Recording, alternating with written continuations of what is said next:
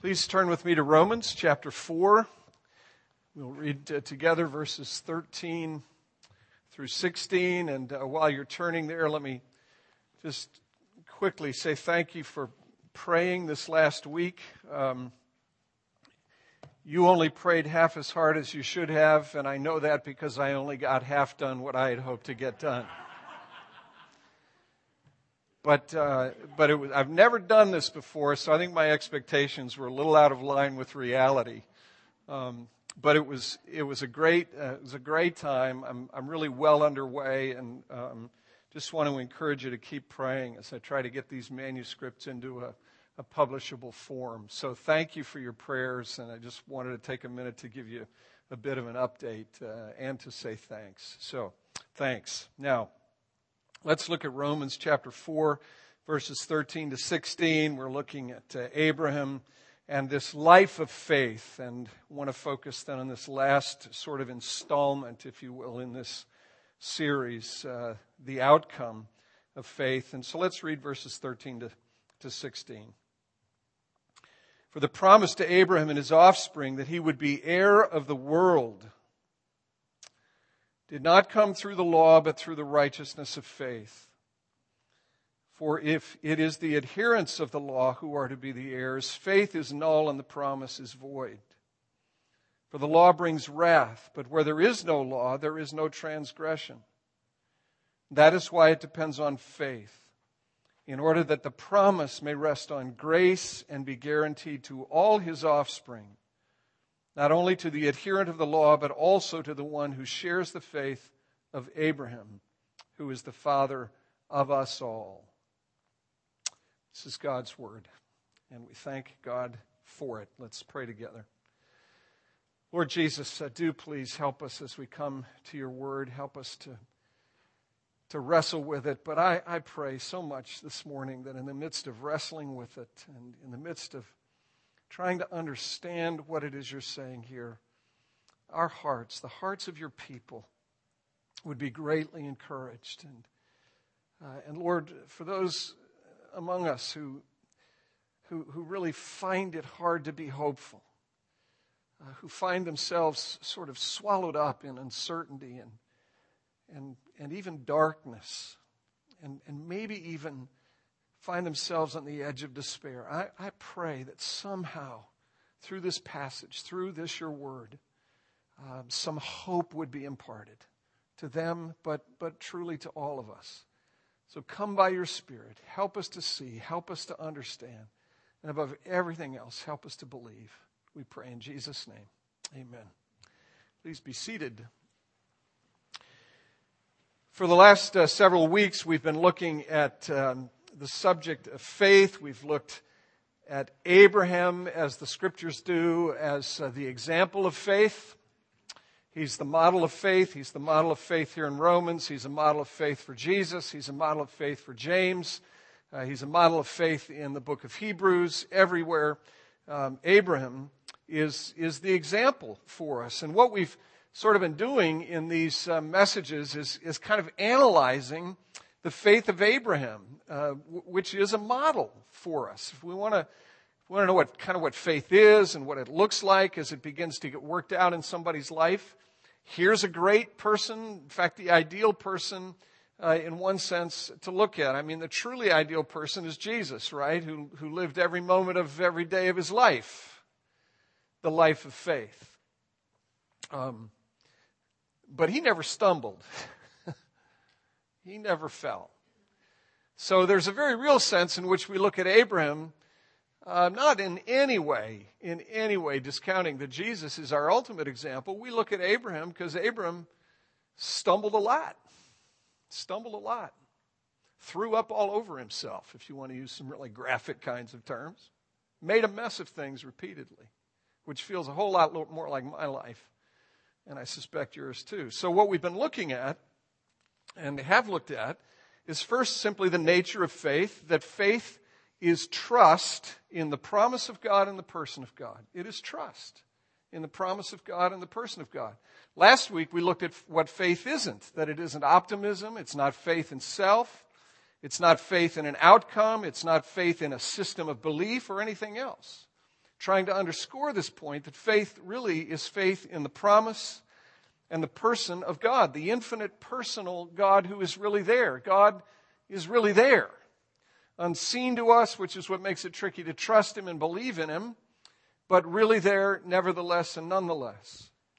Uh, and then the other thing we've looked at is the fact that faith is something that grows. It's a growing thing. Um, and we see that especially clearly in Abram's life. Um, he grew in faith, and we said that faith grows by faithing. Belief grows by believing. It doesn't, it doesn't grow by taking a pill. It doesn't grow by reading a book, although it's very, very clear that our faith can be fed and nourished by reading good stuff. Our faith is strengthened and nourished by reading the scriptures. But, but bottom line, faith has to be exercised, right? It's fed, it gets nutrients from the scriptures and from other great stuff, but faith only gets stronger as it's exercised. And God just has this way, as He did with Abraham, of throwing us into these messes which require of us that we got to believe Him, that we have to trust Him and entrust ourselves to Him. And so faith grows by believing. Now, here's where we are this week. We've looked at all of that stuff. Now, we're at the place where we're asking the question, what is the outcome of faith? What is the, the final outcome of faith? And it's in this 13th verse. The promise to Abram and all his offspring is that he would be the heir of the world. What's, what's the outcome of faith? Now, if you think about Abram, you really think about his life, uh, maybe it seems a little bit crass and a little bit selfish to put it in these terms, but if you think about Abram's life, all of those years, that century from the time he's 75 until he's 175, all of those years of silence, he's wandering around uh, in this land that was never going to be his. He was never going to own it. The most he was ever going to get in this land was a tomb for his wife and then a tomb for himself. That's all he was ever going to get. All of those years of silence. You have to think, don't you, that at some point along the way, He's asking himself the question when and where is the payoff? when and where's the payoff? I left my family, I left my home, I left everything that was familiar. I'm out here in the middle of nowhere. Where's the payoff? It's like Kevin Costner in Field of Dreams. You remember that? It's a great film. I just, I love that film. I just love to watch it every once in a while when I need a good cry. You know, it's just really a great film. Great film. And you remember at the end, uh, Kevin Costner's character, Ray Kinsella, you know, the cornfield is out there and, and these guys are coming and going from the cornfield and, and he wants to go out in the cornfield. And his question to Shoeless Joe Jackson is, what's in it for me? Where's the payoff? What's in it for me? And, and he feels justified in asking that question because he did the same thing that Abram did. He's made a fool of himself. He's run all over the country listening to a voice that nobody else can hear. Right? He's put his farm at risk. He's put his family at risk. Everything is, is at risk because of this voice, and he wants to know where the payoff is. Look, it's an inevitable question. It's an inevitable question. Where's the payoff? What's the final outcome of this thing?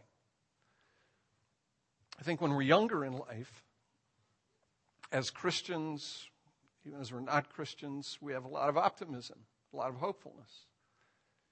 And then life begins to chip away at that optimism, doesn't it? Uh, life begins to make an assault on that optimism and that idealism. And you wake up asking, is this all there is? Is this it? Is there any payoff for the Christian? The Christian has to ask the question. It's inevitable. What's the payoff? Here's something I'm convinced of.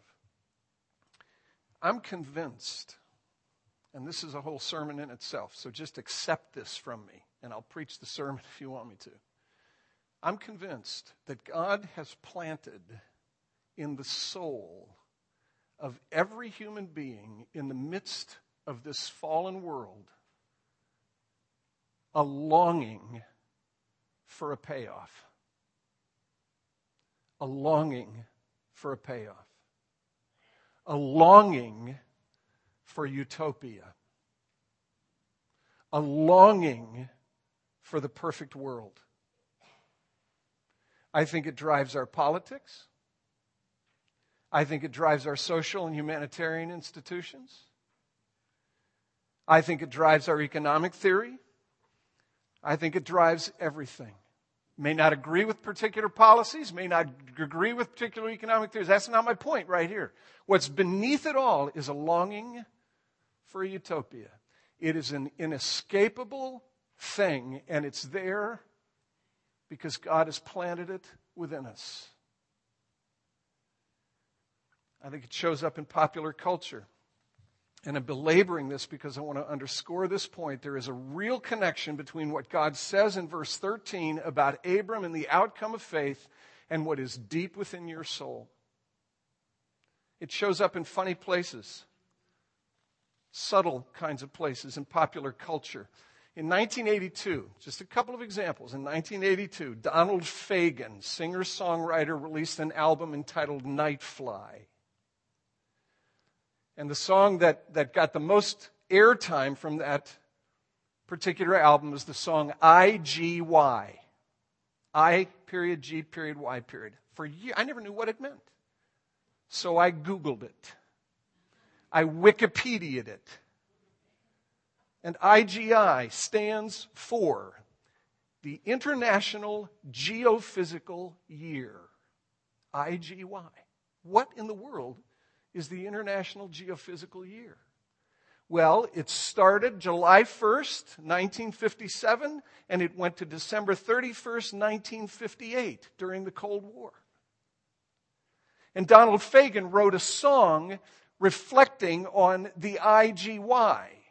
And what the IGY was, was this interna- international cooperation among all of these countries in these 11 earth sciences. Sputnik was, was launched during that time, for those of you who are old enough to remember Sputnik. Spandex was developed during that period of time. Solar energy was used for the first time in 1958. It was futuristic, and Donald Fagen wrote this song imagining himself as a young boy in the 1950s during the IGY and projecting out into the future. And listen to the lyrics of the song, okay? It pops up in places. Standing tough under stars and stripes, we can tell this dream's in sight. You've got to admit it. At this point in time, it's clear. The future looks bright. On that train, a train that he envisioned running from New York to Paris under the Atlantic Ocean. People thought about these things. On that train, it's all graphite and glitter. Undersea by rail, 90 minutes from New York to Paris. Well, by 76, 1976, we'll be A-OK. What a beautiful world this will be. What a glorious time to be free. Get your ticket to that wheel in space while there's time, the International Space Station. The fix is in. You'll be a witness to that game of chance in the sky. You know, we've got to win. Here at home, we'll play in the city, powered by the sun. Perfect weather for a streamlined world. There'll be spandex jackets, one for everyone. Ooh. What a beautiful world this will be. What a glorious time to be free. On that train, all graphite and glitter, undersea by rail, 90 minutes from New York to Paris, and then there's this voice sort of covering in the background more leisure for artists everywhere. And then this last verse a just machine to make big decisions. A just machine to make big decisions, programmed by fellows with compassion and vision, We'll be clean when their work is done. We'll be eternally free, yes, and eternally young. What a beautiful world it will be. What a glorious time to be free. It's inescapable. Let me give you another one, perhaps a little bit more familiar. You didn't know this song was about heaven until three and a half years ago in preaching through Titus. I told you that this song was about heaven, those of you who were here to hear the lyrics. Somewhere over the rainbow, way up high, there's a land that I heard of once in a lullaby. Somewhere over the rainbow, skies are blue and the dreams that you dare to dream really do come true. Someday, I'll wish upon a star and wake up where the clouds are far behind me, where troubles melt like lemon drops away above the chimney tops. That's where you'll find me. Somewhere over the rainbow Bluebirds fly. Birds fly over the rainbow. Why? Why then, oh, why can't I? If happy little bluebirds fly above the rainbow, why, oh, why can't I? There is planted in you a longing for a payoff. The question is, where do you find it?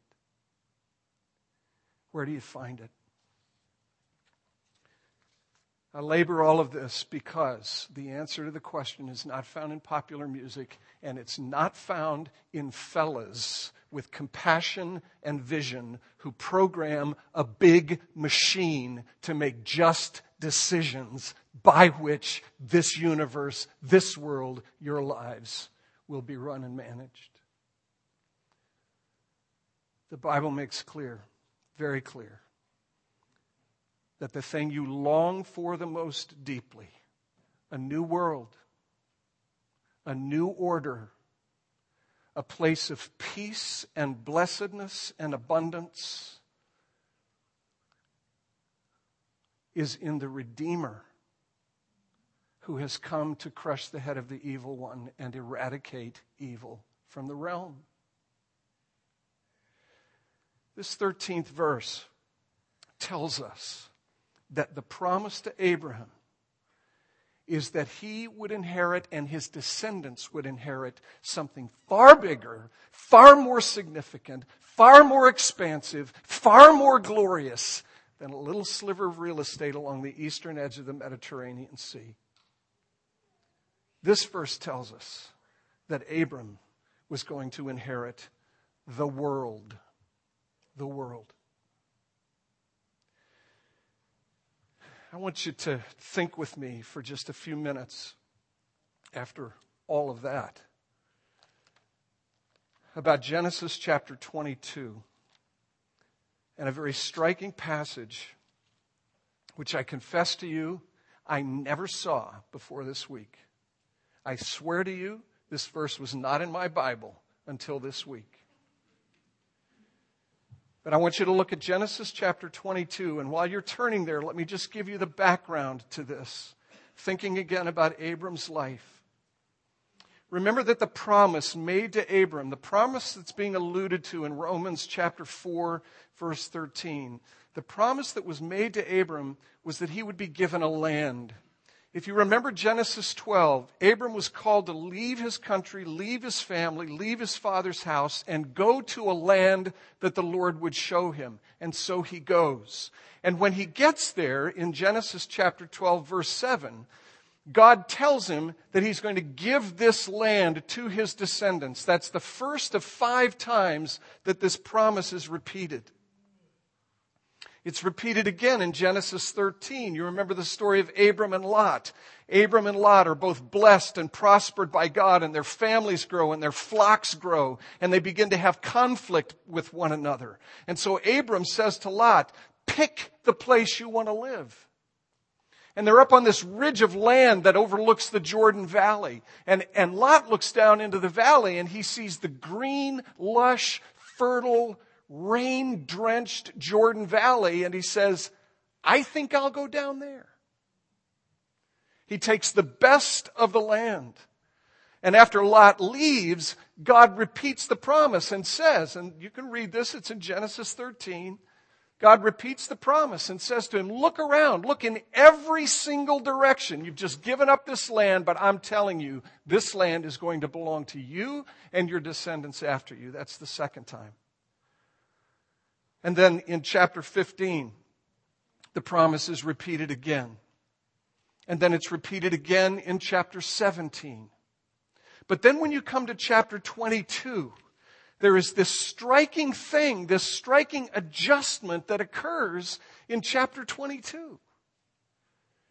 And you know the situation in chapter 22. This is the great test of Abram's faith. Here, Abram has been growing in faith. He's been learning to trust God more and more. He confronts adversity. He confronts famines. He confronts his own sin and his foolishness. He's complicit with his wife obviously complicit with his wife in the scheme to derive a son through Hagar, through all of that mess. Abram continues to grow.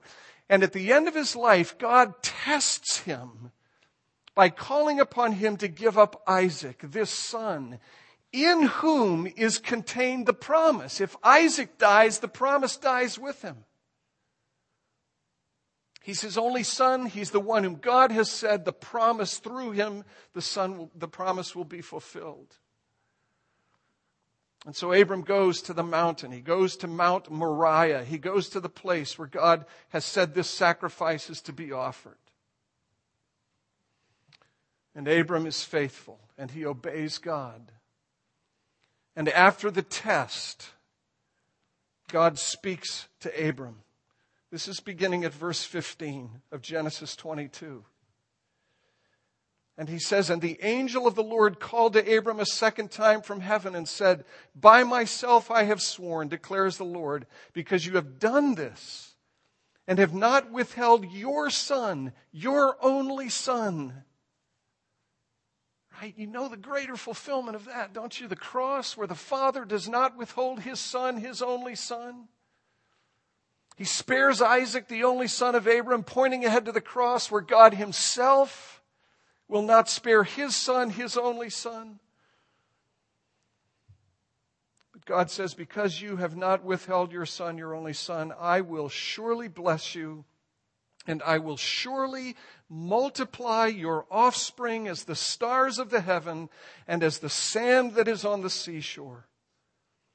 And your, listen to this, and your offspring shall possess the gate of his enemies, and in your offspring shall all the nations of the earth be blessed because you have obeyed my voice. Here's the change. Here's the significant change that occurs in the promise. Four times, God has said to Abram, I'm going to give you the land. I'm going to give you the land. I'm going to give you the land. I'm going to give you the land. Here, the fifth time, he says, Your offspring will possess the gates of your enemies. Three things. Number one, very quickly. Number one, gates are significant in this time and place. Gates you find in fortresses. Fortresses are built as places of defense. In those days, the best offense was a good defense. If you have strong gates, you can keep your attackers at bay. You can keep them at a distance. If you have weak gates, they break the gates down, they flood into the fortress, and they take over. This is imagery of warfare, folks. The second thing, implicit in the first, possessing the gates presupposes conflict. It presupposes warfare. It presupposes an attack. And most strikingly and most significantly, notice in verse 17 that the plural, offspring, plural, becomes a personal pronoun, singular. Your offspring shall possess the gates of his enemies. Your offspring shall possess the gates of his enemies. See, that doesn't strike us. I've read Genesis. I preached through Genesis. I love Genesis. It's never struck me before Does this language sound at all familiar to you? Does this echo any other passages in the Bible that might be familiar to you? If you've been around here for any length of time at all, you've heard references to Genesis 3 15 and 16 ad nauseum. The initial promise of God that there would be animosity and enmity between the seed of the serpent and the seed of the woman. And out of that conflict and animosity between the seed of the serpent and the seed of the woman, one, one person, one descendant would emerge. And that one descendant would crush the head of the serpent while being bruised on his heel by the serpent. He shall crush your head, you shall bruise his heel this verse, if I'm Abraham, if I'm a Jewish person reading Genesis, I hear this. I see this shift from the plural, all of these offspring being singled down, narrowed down to one particular offspring who will possess the gate of his enemies. All of this resonates with Genesis 3, and all of it underscores this theme that is constant throughout the Old Testament that God is going to raise up a conqueror. And when the conqueror comes, he will possess the gates of his enemies. His enemies. He will crush the head of the serpent. He will eradicate evil from the realm. What's the promise to Abram? It's this Look, Abram, you're going to have countless descendants stars, sand on the sea, dust of the earth, too numerous to count. You're not going to be able to keep up with them. There'll be so many across all the centuries, all the generations, even the millennia. Descendants everywhere. But out of all of those countless descendants, one of your offspring will arise as a warrior, as a conqueror, and he will wage war against his enemies and he will conquer them. He will possess their gates. The result of that is verse 18. In your offspring, in that offspring, in that conqueror who possesses the gates of his enemies, all the nations of the earth will be blessed. All the nations will be blessed. Paul understood this. That's why in, in Galatians 3:16 as he talks about this promise, this promise of offspring, he says this, Galatians 3:16. Now the promises were made to Abram and his offspring. It does not say and to offspring meaning many, but referring to one and to your offspring. That is Christ. Paul understood this promise to be narrowed down to this one person, Jesus Christ, who came into the world with the express purpose of vanquishing the evil one and vanquishing evil and eradicating them from the realm. Paul understood it.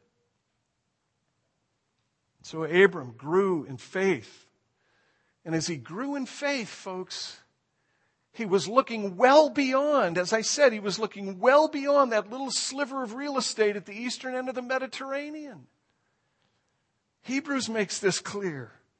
Hebrews 11:10 he was looking to the city whose builder and maker is God. Hebrews 11:16 tells us he was looking for a better country, a heavenly one.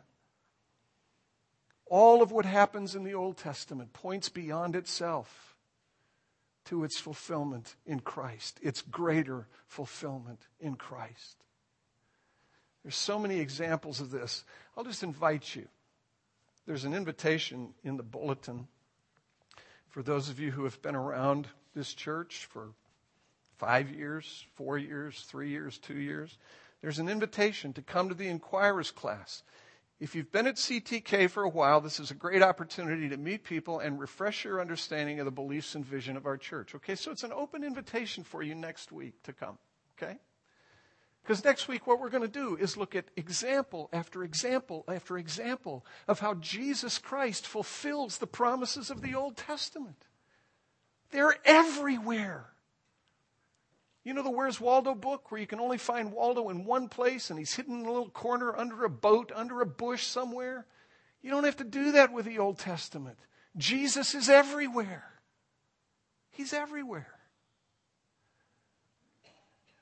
It's why when we read, and I've said this before, mentioned this to you before, it's why when you read the story of David and Goliath, the worst possible thing you can say to your children is, David was a good guy, you go be a good guy, you go be a conqueror for God, just like David was. That's the worst possible thing you can say from that story. The thing to say from that story is, the purpose of God is to send someone in weakness and frailty who with limited resources will cast a stone against the great demonic forces of evil and he will bring them down. There's a greater David who is coming. Or, and this is one of my favorites, 1 Kings chapter 4, this description of Solomon's reign. You've got to read this this week these descriptions of the abundance of Solomon's reign and all of the horses that he had and all of the barns that he had and how people would come from the east and the west and the north and the south. They would come to hear Solomon speak his proverbs, speak his wisdom. And every person had his own piece of ground, was given his own place in the, in the kingdom of Solomon. What's that about? Is that just a historical reflection? No. No. Solomon's name comes from the Hebrew word shalom. It's a picture, it's a snapshot of the reign of shalom, the reign of peace, when the greater Solomon comes and eradicates evil and establishes his rule and reign, brings his peace, his kingdom permanently to the world. What is the outcome of faith? What was the outcome of faith for Abram? What was Abram looking for? Abram was looking, he, he heard this from God. He believed this from God.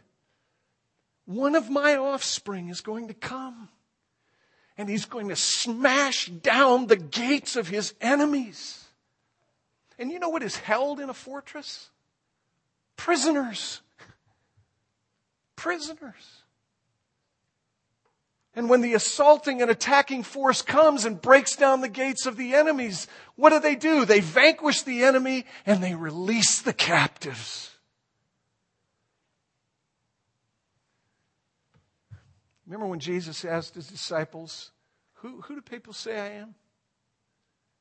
Well, some say you're Jeremiah, and some say you're Bob, and some say you're this guy, and some say you're whomever. Yeah, but who do you say that I am? And Peter says, you are the Christ, the Son of the living God. And Jesus says to Peter, I tell you the truth, Peter, flesh and blood haven't revealed this to you, but my Father who is in heaven. And here is more. Upon this rock I will build my church, and the gates of hell will not withstand its assault. Where does that imagery come from? Why does Jesus employ that imagery? Genesis 22. Genesis 22. He is the descendant of Abraham who makes his assault on the kingdom of darkness, who breaks down those bars and sets the prisoners free.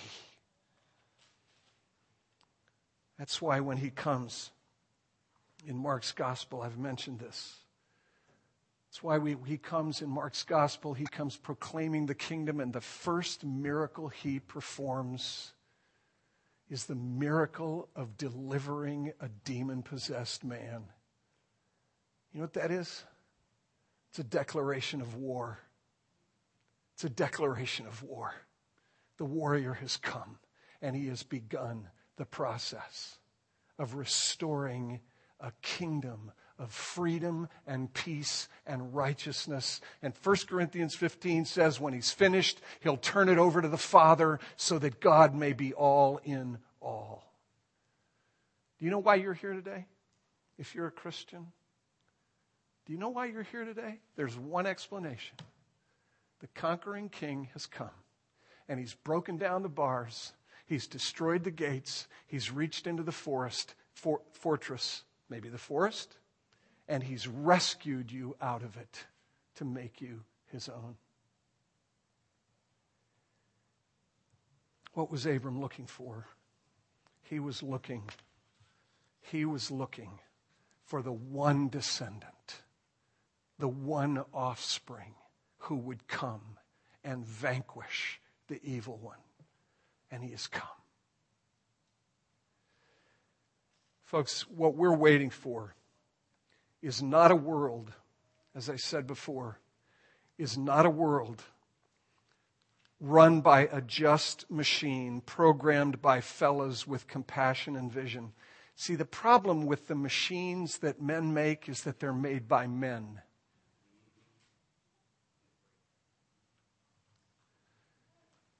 The world that I am looking for, the world that deep in your heart you are looking for, is a new world, a new world order in which Jesus, the conquering king, fully and completely rules and reigns in righteousness and peace and blessedness and prosperity. And that's what Abram was looking for.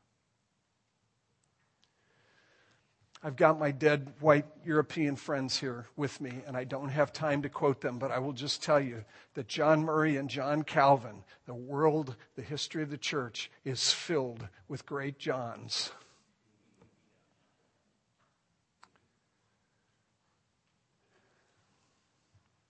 They understood this this way. I shared this with the Inquirers class, and this is my closing story. Shared this with the Inquirers class this morning. Barb and I were doing what we do almost every Saturday evening. We were walking the beach last night. We take a picnic down to the beach. It's a wonderful way to decompress. I highly recommend it to you. It is a great way to get ready for worship, frankly.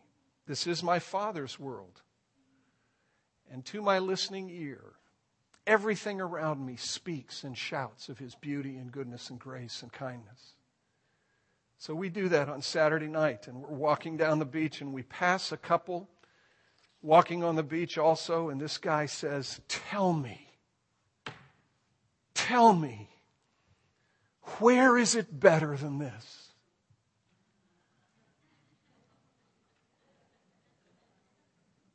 I am such a stupid. I, I told the class, I said, Yeah, isn't this great? This just doesn't get any better than this this beautiful sunset and these clouds, it just doesn't get any better than this. And it did. It reminded me of that old Milwaukee commercial or whatever it was from three or 30 years ago. The guys sitting around the campfire tipping their suds saying, doesn't get any better than this. Oh, I could kick myself for not having said, you know, my friend, I don't know if you'll understand this, but it does get better than this. It gets way, way better than this. There is a new world coming. And when that new world gets here, you won't limp down the beach like you are now. You won't lose your eyesight so that you can't see the sunsets anymore. You won't lose your sense of smell like I have so that you can't smell flowers anymore. There is a world coming freed from the curse, delivered from its bondage to decay and death. There is a world coming in which people will dwell in the midst of beauty and splendor and wonder forever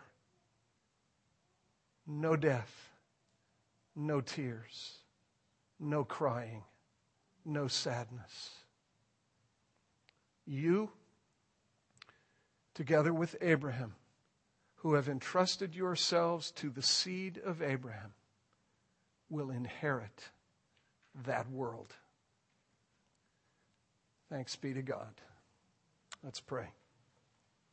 Lord Jesus, keep this before us. I pray, in fact, that a recognition of this new world that is coming, a new world order that will break upon us instantly and powerfully, I pray that the prospect of that world which is to come would in fact energize us to live faithfully in this one.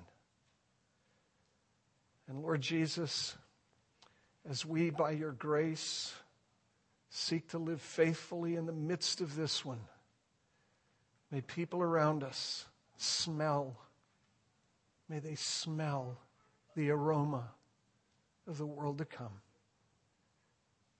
Bless and prosper us, this band of brothers and sisters. To that end, we pray in your name. Amen.